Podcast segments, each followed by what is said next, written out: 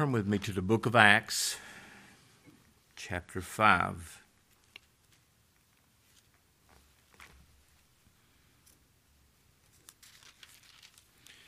Several people have mentioned this study, and I'm, that it's been a help to them, and I'm, I'm encouraged to hear that, and I pray that Lord be pleased to speak to us again this evening. We'll be looking at verses 17 down through 33. I don't know if I'll get all the way down through verse 33. I don't want to just rush through it. We looked at last week how that it said great fear came upon all the church and upon as many as heard these things, and by the hand of the apostles were many signs and wonders done. And God was manifesting his glory. He was made, he was adding to the church daily such as should be saved. We know over 8 over 8,000 were converted and many others were converted. Because God was moving, he was speaking through his people. But we're going to see, we, we saw a couple of weeks ago in chapter 2, the beginning of persecution, the beginning of affliction. Because remember, he instructed them before you take the gospel into all the world, you are to begin at Jerusalem. What was at Jerusalem? That's where the temple was at. That's where all the, the works religion was at, was in the temple. That's where the Pharisees and the Sadducees and the Sanhedrin, all those, that's where they were at. He said, You take the gospel to them first. Remember, our Lord said one time, He said, I'm not sent but unto the lost sheep of the house of Israel. He said, Jerusalem, Judea, Samaria, and then to the uttermost parts of the earth. And that's what you see happen in this book of Acts. They've not left Jerusalem, they're still here. And God's working. But can you imagine what the now these are people that have ruled for years they ruled with fear. That's why men try to use the law to beat people over the head. They like the control, they like the intimidation. Well, you better do this, you better keep this law, you better do this. And the whole time they, they got filthy rich. Look at any religion, especially Catholicism. All the gold, what a, what a waste on statues and in all these buildings when they could when they could help somebody that really needed it. It's like a few years ago, where was it? They had that flooding in Houston, Texas.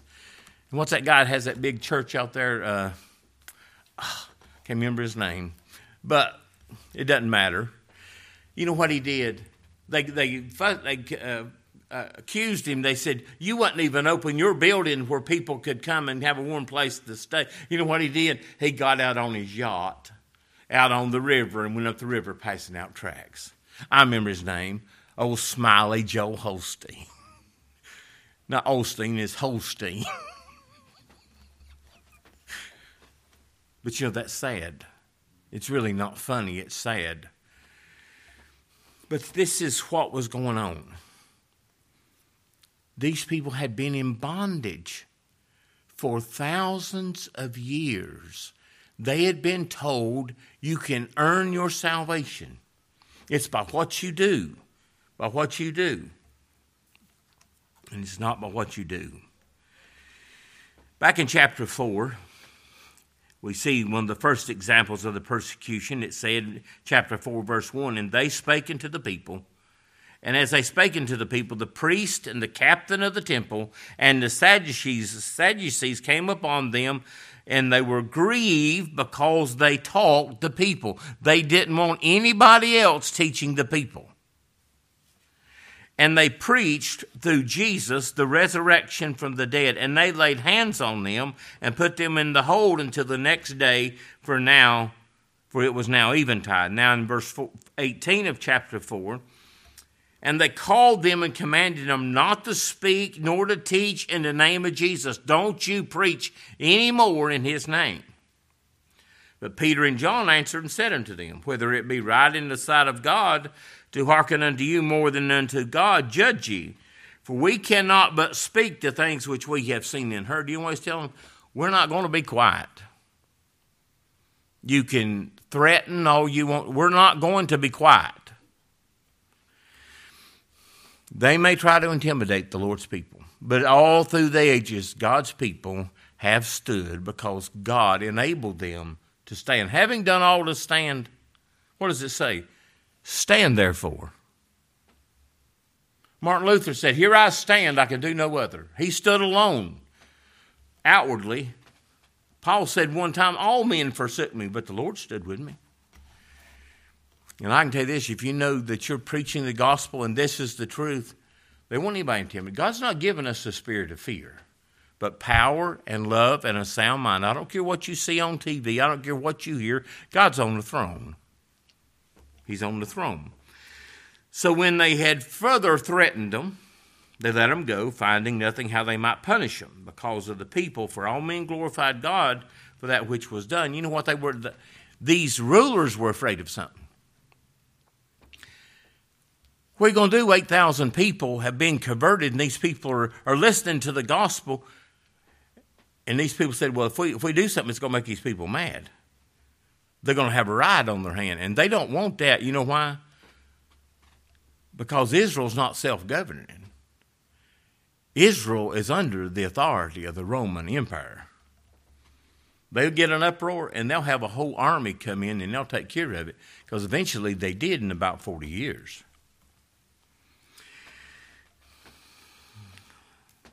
But here in verse 17, then the high priest rose up, and all they that were with him with the high priest, which is of the sect of the Sadducees, and they were filled with indignation. And they laid hands on the apostles and put them in the common priest, I mean, common prison. The high priest. Who is that? He's the high priest. He's the top dog. You know, under the Old Testament, the high priest was the one that made the atonement, the one that got to go into the holies of holies, and he was chosen. This was the high priest. Whatever he said went. And then it says the Sadducees. Now, what? What's the difference? There's differences between the Pharisees and the Sadducees. Somebody said something, and, and it was always it was a little humorous, and I and I remembered what what they said. They said the Sadducees did not believe in the resurrection. They didn't. That is why they're so sad, you see. But you imagine the Pharisees did believe. But can you imagine the Sadducees didn't believe in the resurrection, and Paul and Peter is preaching what? The resurrection.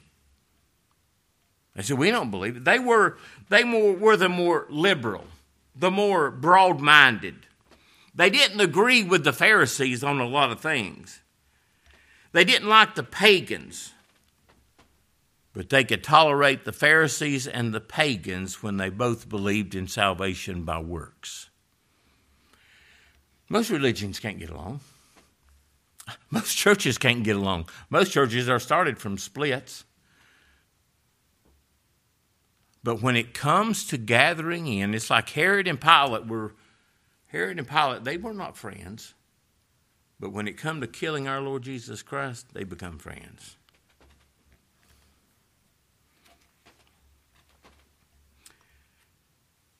The gospel of God's grace was an offense. It's offensive. It made them mad. They were filled with indignation. What does the word indignation mean? It means they were filled with envy. You remember what it said about Joseph's brother, Joseph with the coat of many colors? You know what it said about his brothers? They envied him. Why did they envy him? Because the father gave him the coat of distinction. It singled him out. They envied him. It also means they were jealous. It also means they resented. They resented it. You, you think about it. We've been here all these years, these Pharisees, these Sadducees. We've got this all sewed up. They ain't nobody. Listen, we, have been playing this game for years. We've got everybody convinced what we're saying is the truth. Nobody questions. And here comes John the Baptist, and then here comes our Lord, and he exposed. They resented it. You know what? Men resent you telling them the truth. You can lie to them all day long. They don't, that doesn't bother them. But they resent. Don't you tell me I ain't right. I heard someone actually make this statement one time. Somebody reproved someone. That's what I just read to you. Reprove, rebuke, exhort with all long suffering and doctrine. And that's what the preaching of the gospel does. Someone told someone and said, said, What you're doing is wrong. They said, Don't throw that up in my face. They resented it. You know who they resent? They resent him. That's it. They resent him. The enemy of men's souls cannot stand to see sinners delivered from the bondage of sin. It says there that they laid their hands on the apostles. Not just Peter, all of them. And they put them in the common prison. They basically came and grabbed them and put them in prison. You put yourself in their shoes. You imagine what they thought. Well, they knew they were in the Lord's hands. But sometimes the Lord allows even civil authorities to, they did this. Nobody disputed what they did. They put them in the common prison. The common prison was where malefactors were put, kind of like, remember Barabbas, he was a malefactor. They put them there for greater security and for greater disgrace. We're going to put you in there with the worst of the bunch.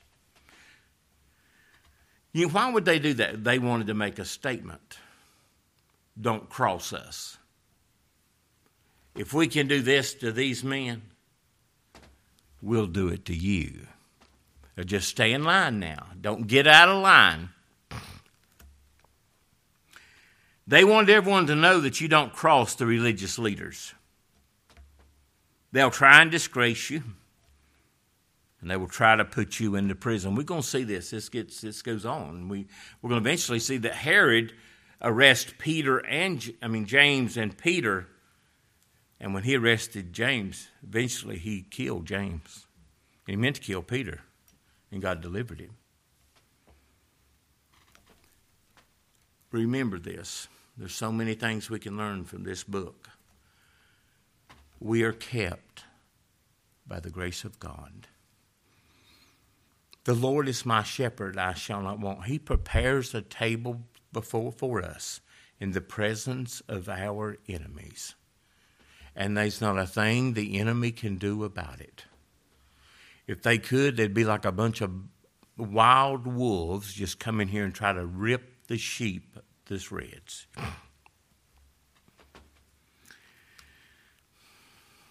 As Paul was writing to Timothy in chapter 2, in that book, chapter 2, uh, 2 Timothy was the last book that Paul wrote, most people believe. He knows he's going to be beheaded. And he says, 2 Timothy 2, verse 9, wherein I suffer trouble, not as an evildoer, even unto bonds. But he, here's what he said the word of God's not bound. Why did they put them into prison? They thought they could bind the word of God. Because if you if you take you remove the preachers and bind the preachers, that's what they wanted to do. They wanted to bind the word of God. They did not want people to hear the gospel. That's how it's always been. You heard me say hundreds of years ago, the Catholic Church would not allow just the common people to have a Bible. You believe what we tell you it says. Don't question us. Here's what it says. It talks about purgatory. It talks about penances that you can pay, uh, indulgences. That's what it says. Don't question it. Here come a guy like Martin Luther, who was a German monk. You know what he did? He saw what they was doing was nothing but works. He saw where it said we're justified by faith, not by works. And you know what he did? He said, I want to translate, he was a German. He said, I want to translate the scriptures into the German language so my people can read the Word of God themselves. How many's heard of the first printing press? You know what it was used for? To print the scriptures. Isn't that amazing? Why did God let us have a printing press to preach to print the scriptures? Ain't you glad you have what you have tonight in the palm of your hand? What is that, preacher? Why, I know it's just leaves and leather binding, and but what it contains, it contains the inspired Word of God. But men don't want you to hear the Word. You don't, you don't, you don't, you don't really believe that, do you? you does that sound familiar? Isn't that what Lucifer said to to Eve? Did it? Did he really say that?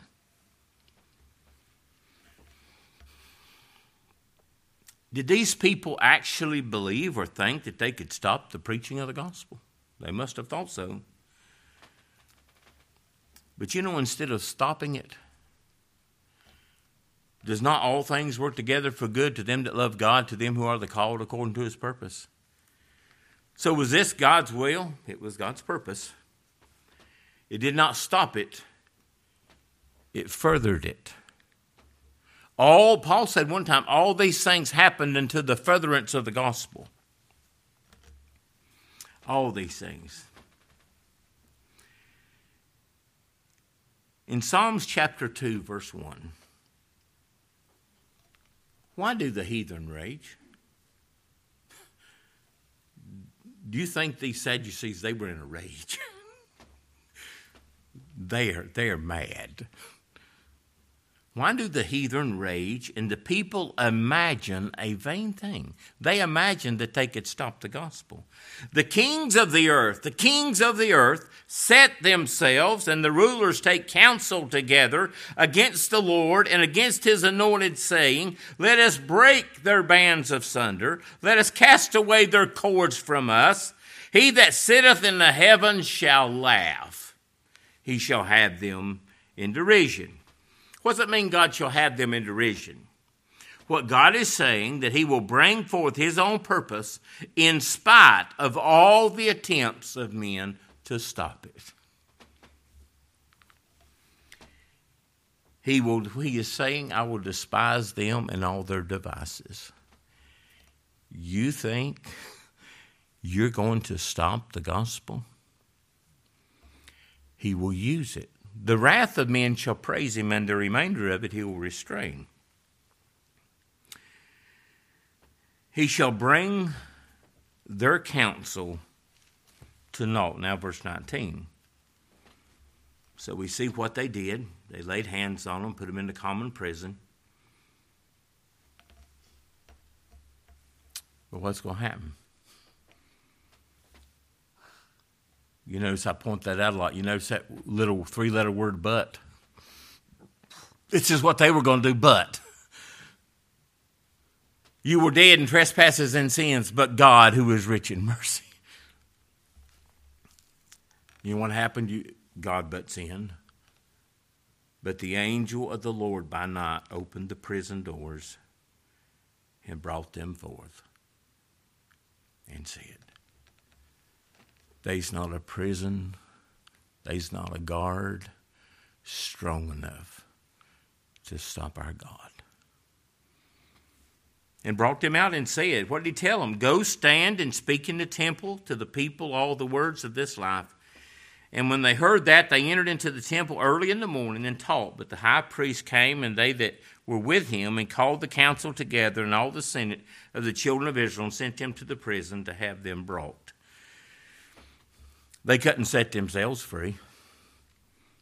There's no way. Our Lord can and did. They want to keep these people separate. They want, why did they put them in a prison cell? They wanted to control them. They wanted them to keep them from other people. They wanted them to think that they could control them. They wanted them to think that they could control what they said.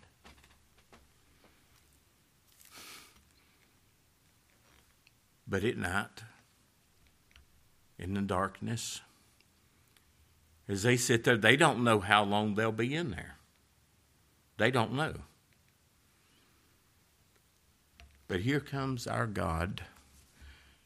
He sends an angel. Now now we have the scriptures. We don't we don't need angels, but remember an angel spoke to Mary. An angel spoke to Joseph. An angel spoke many times in the Old Testament. And you remember an angel told Joseph, said, Don't go back to where Herod's at because his son's reigning in his stead and he'll kill the young child. And God said, An angel. What are angels? They're messengers. They're ministering spirits that are sent forth to them who are the heirs of salvation. This is also a picture of God's preachers are described as angels. They, this angel brought to them the word of God. What are we going to do? He didn't just bring them out.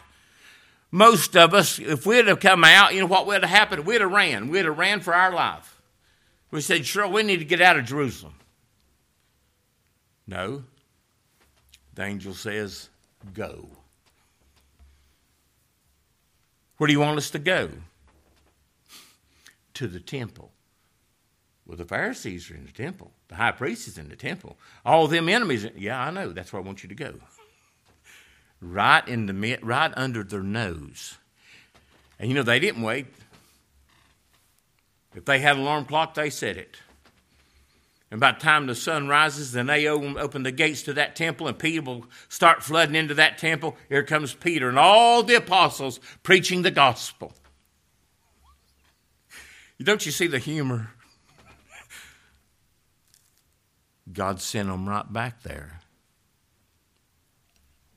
They thought they'd stop it. And you know what? God just showed everybody that He's God. Don't touch, He said, don't you touch my anointed. These are my messengers. But you know what I also see? God didn't. God, God came and, and brought them out at night, but He didn't leave them in the dark. He told him, I'd, I'd have thought, well, where, what am I supposed to do now? Where am I supposed to go? Go. He said, you go to the temple. And he, and he told him what to say. Go and stand, go and stand and speak in the apostles, eh, I mean, go and stand and speak, verse 20, in the temple to the people. What are the, what's they supposed to speak? All the words of this life. Life is in Christ he not only told them where to go, he told them what to say.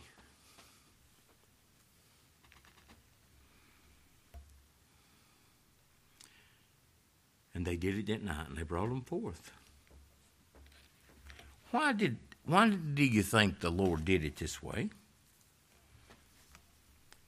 To increase the confidence of the apostles by showing them that they were under the continual care of our God.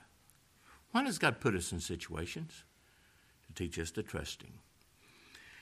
Earlier, I did the radio message, and in there in Deuteronomy, it said God humbled them and brought them to hunger. Why would God bring people to hunger? So He could send them the manna. How often did He send the manna? Once a day. Why did He do it that way? So you'll trust Him. God has to teach us every day to trust Him. You get in prison, I'll bring you out. I'll set you free. And also to show the Jewish rulers that they were fighting against Christ while persecuting his followers. And they were attempting to prevent, to prevent them from preaching the gospel. And it was another way our gracious Lord gave the self righteous, He was warning them. You know, God gives people warnings. When we get over to that part I made mention earlier about Herod, King Herod, when he killed James, he said it pleased the Jews. Can you imagine when, when they would put the, the Christians in the arenas and go in there and turn the, turn the wild lions on them and just tear them to shreds? Oh, people just went crazy. The Jews loved it. He killed, just murdered him, killed him. Oh, they loved it. Well, the next day, he, he, he's planning on killing Peter. Well, if they love that, huh, they'll really love it when I kill Peter. And he's sitting there clothed in his big robe and he speaks. And you know what they said? It's the voice of a God, not of a man. Can you imagine what he thinks? And you know what? God struck him dead right there and he's eaten up with worms. Our God is in the heavens, he does whatever he pleases. I believe he shook some of them up, and he did. He warns them. Did he not warn Pharaoh? You know, it says, as I said, you know, why did they throw him in prison? You know what? You read the first chapter of Exodus, it says, the more they afflicted them, the more they grew. The more they persecuted them, the more they went.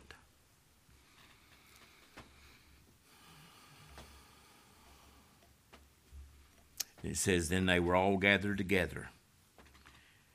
The high priest, the Sanhedrin, the Sanhedrin were seven, they were 70 men that sat on the seats. So they were probably over a hundred men. You can imagine them all spread out, and they bring these 12 apostles in.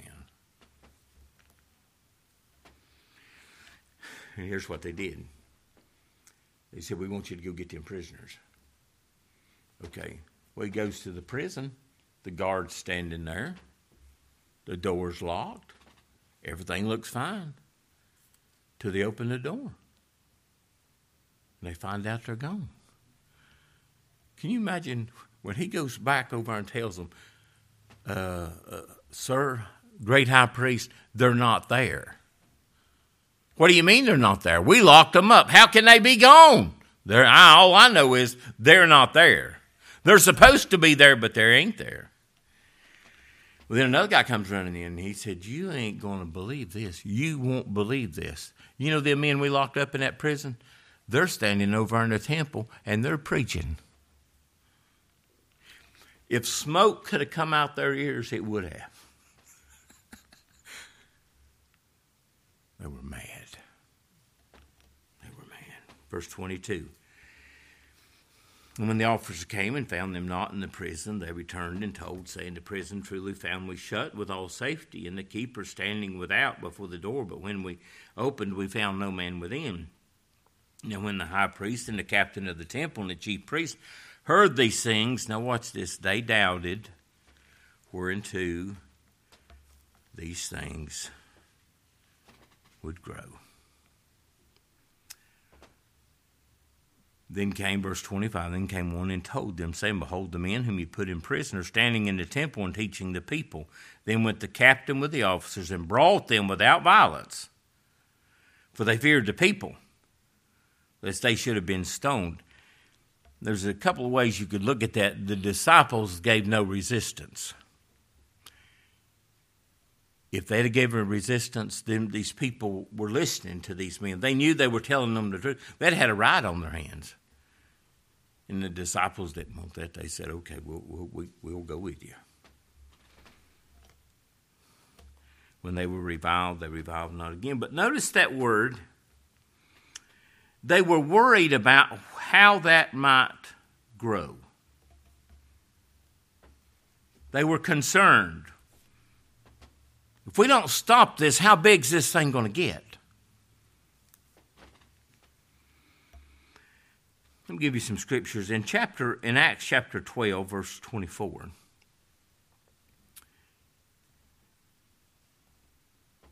Verse 20 Acts 12 24. But the word of God grew and multiplied. Acts 19:20 so mightily grew the word of God and prevailed. That's what they were afraid of. Where's this thing? If we don't stop this, where's it going to grow? How big's this thing going to get?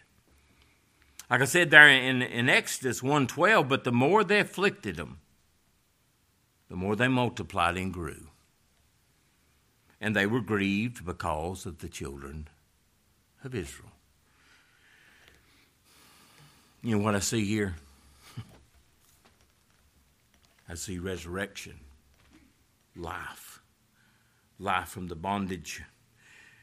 Matthew 27 6 Command therefore that the sepulchre be made sure unto the third day, unless the disciples come by night and steal him, steal him away and say to the people, They said, we, We've heard him say he may rise from the dead, and we know what's going to happen. Them disciples will go and steal his body, and they'll go around telling everybody he's risen from the dead. And we can't let that happen because the last thing would be worse than the beginning. And when our Lord did rise from the dead, they paid the guards off. And they said, Okay, if somebody asks you, you tell them the disciples came and stole his body. Because we cannot let news get out that that man that we crucified, if, if word gets out that he's risen, that means we're a bunch of murderers. If they believe he's the Messiah, then they'll know we were murderers. We had a hand in this. And they did. We all did.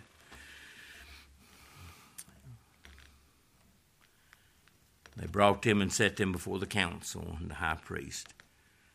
They said, Did not we straightly, did not we straightly command you that you should not teach in his name? Did you notice that? They wouldn't even use the name of our Lord. We told you not to teach in this name. And behold, you fill Jerusalem with this doctrine. And you intend to bring this man's blood upon us. Do you remember what they said when they when they stood and they cried, Crucify him, crucify him? And Pilate thinks he goes over and wash. He says, I can wash his blood off my hands. No, he, no, he can't get it off his hands. They said, We want Barabbas. Let his blood be upon us and upon our children. And it was. Let his blood be upon us and upon our children.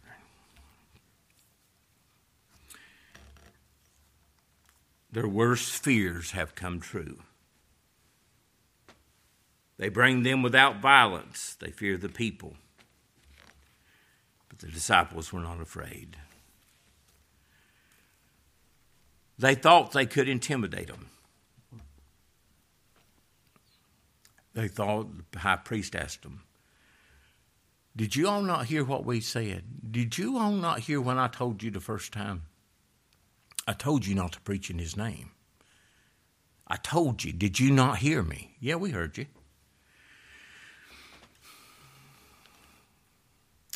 And he said, You know what makes them mad?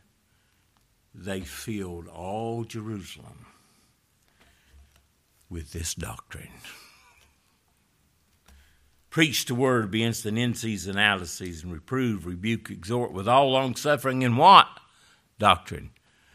Some people say, well, we just we just don't preach doctrine. If you if you preached a book, you've got to preach doctrine. Doctrine is just teaching. They were teaching those people that Jesus Christ, the Son of God, the one that hung upon the cross, has risen from the dead. You feel Jerusalem. You think about it. Jerusalem.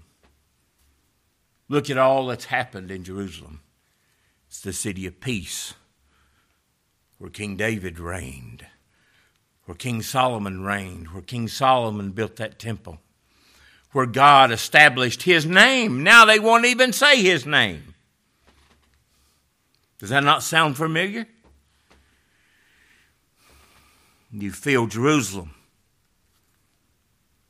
He said, You intend to bring this man's blood upon this, upon us. Listen. Someone said this is a phrase signifying to hold or to prove one guilty of murdering the innocent.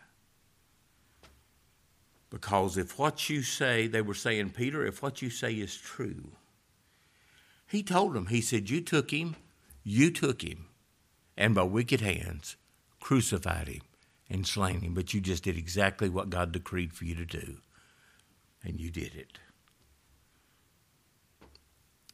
they murdered him, slaughtered him. Well, I know God's hand was it, it was God's sword. I understand that. But these people were responsible. The expression here cha- charges them with desiring to prove that they had put Jesus to death when he was innocent. To convince the people of this and thus to enrage them against the Sanhedrin. They didn't want people to get mad at the Sanhedrin and turn against them and also to prove that they were guilty and were exposed to the divine vengeance for having put the Messiah to death. You know, I've actually heard people say if they, they say, well, if I'd been in the crowd that day, I would have never said, crucify him, crucify him. Every one of us did. Every one of us was there. If they'd asked us to vote either thumbs up or thumbs down, we'd all turn thumbs down.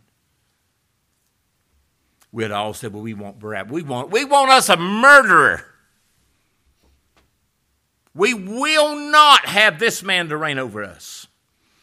You can tell us anything else. You can tell us how good we are. But don't you tell me, don't talk to me about that Jesus. I've heard gospel preachers been criticized. All you do is preach Christ. Yep, that's exactly right. I have nothing else to say. Every scripture, this is what we're looking at tonight. We're seeing Him. We're seeing Him working in and through His church. Verse 29. What's Peter going to say to this? Not Peter just alone, but all the apostles. Then Peter and all the other apostles answered and said, We ought to obey God rather than men.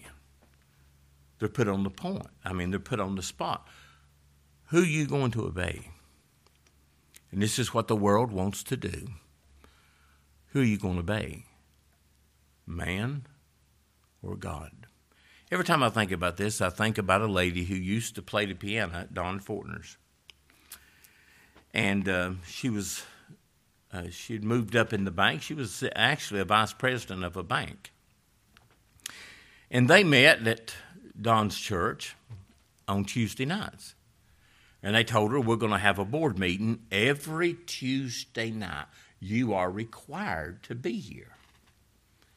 And she said, I can't be here. Can you imagine how shocked they were? They, they said, What do you mean you can't be here? I can't be here. We meet to worship on Tuesday night.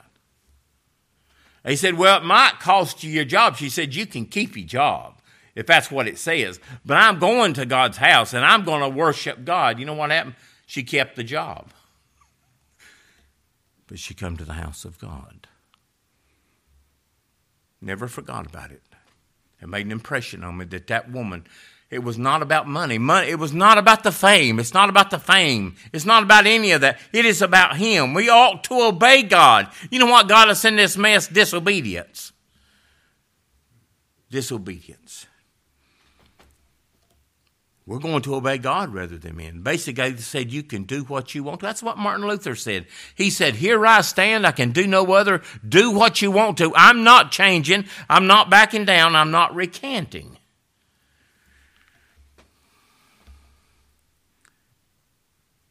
The Bible says the fear of men brings a snare. And this is how they work. I've heard some of you say you'd be caught in situations and somebody makes statements that you blatantly knows just and you know you just have to bite your tongue. Sometimes you just have to say something. The fear of men brings a snare. He said, the God of our Peter said we ought to obey God rather than men. The God of our fathers raised up Jesus whom you slew and hung on a tree. He accused him of it again, didn't he? Whom you slew and hung on a tree. But you know what they preached in the book of Acts? They preached an exalted Lord. They didn't preach someone that you're trying to make Lord or accept him as personal Savior.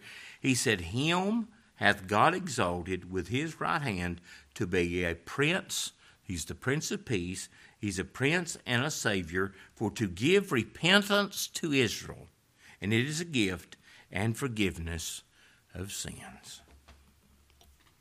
And we are his witnesses of these things, and so is also the Holy Ghost, whom God hath given to them that obey him. That one that died, God raised him up. And you know what he is? He's a prince. He's a prince. You know, it's amazing how the media, they just, they, as far as I know, there's only one they call Prince, you know, Prince William or Prince Charles or whatever, you know, then he's a real prince. And what that means? It means he's the heir to the throne. The Prince of Peace came and he, he conquered everything and he sat upon the throne. He's king. And we go and they went telling these people that Jesus Christ is Lord. He's king. You're not.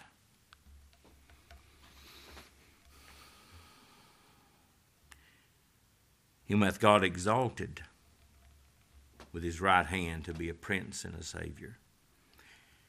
He's not only just a prince, he's a prince that shows mercy. He's a prince that shows forgiveness.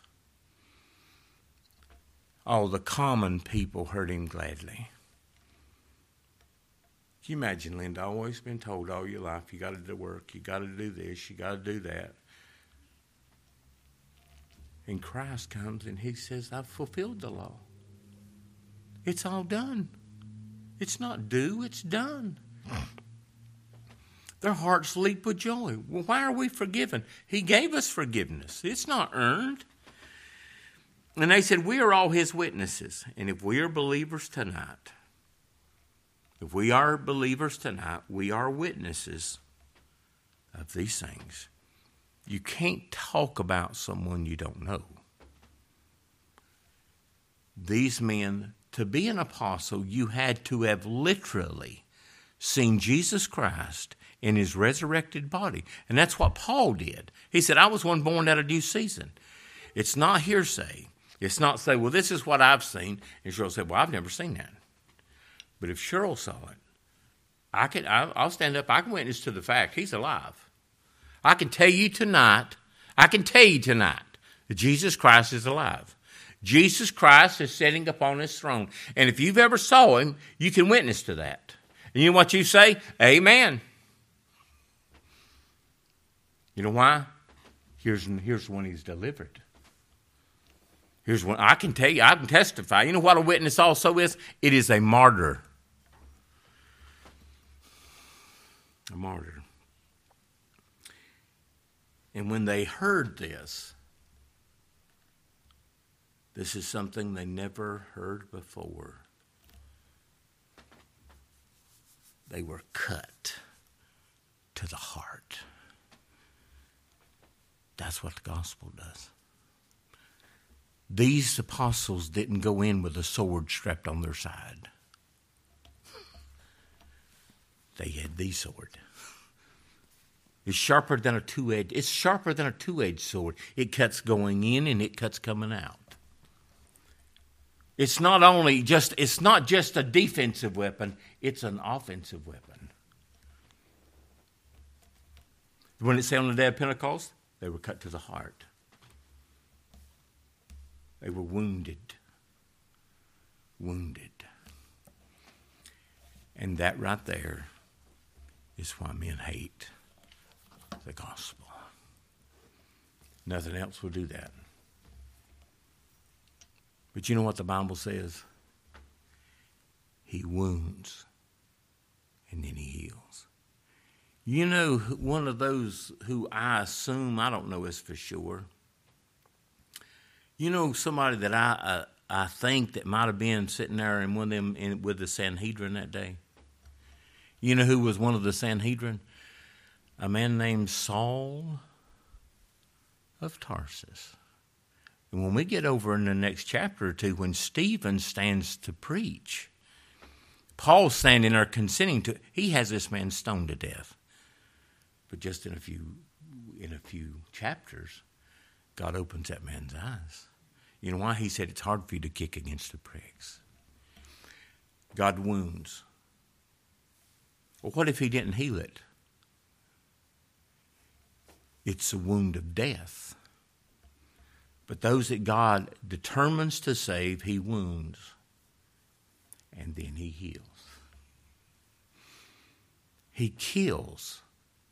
He's got to kill your damnable pride. He kills and he makes alive. What a gospel. What a Lord. I love to see God set sinners free. I love to see men disturbed. They need to be disturbed. They, when they were cut to the heart, oh, Can you imagine they actually, maybe they were convicted? Men can be convicted and not be ever be converted. Their hearts maybe convicted them, their conscience convicts them, now live with that. Now live with that on your mind. You killed the Son of God.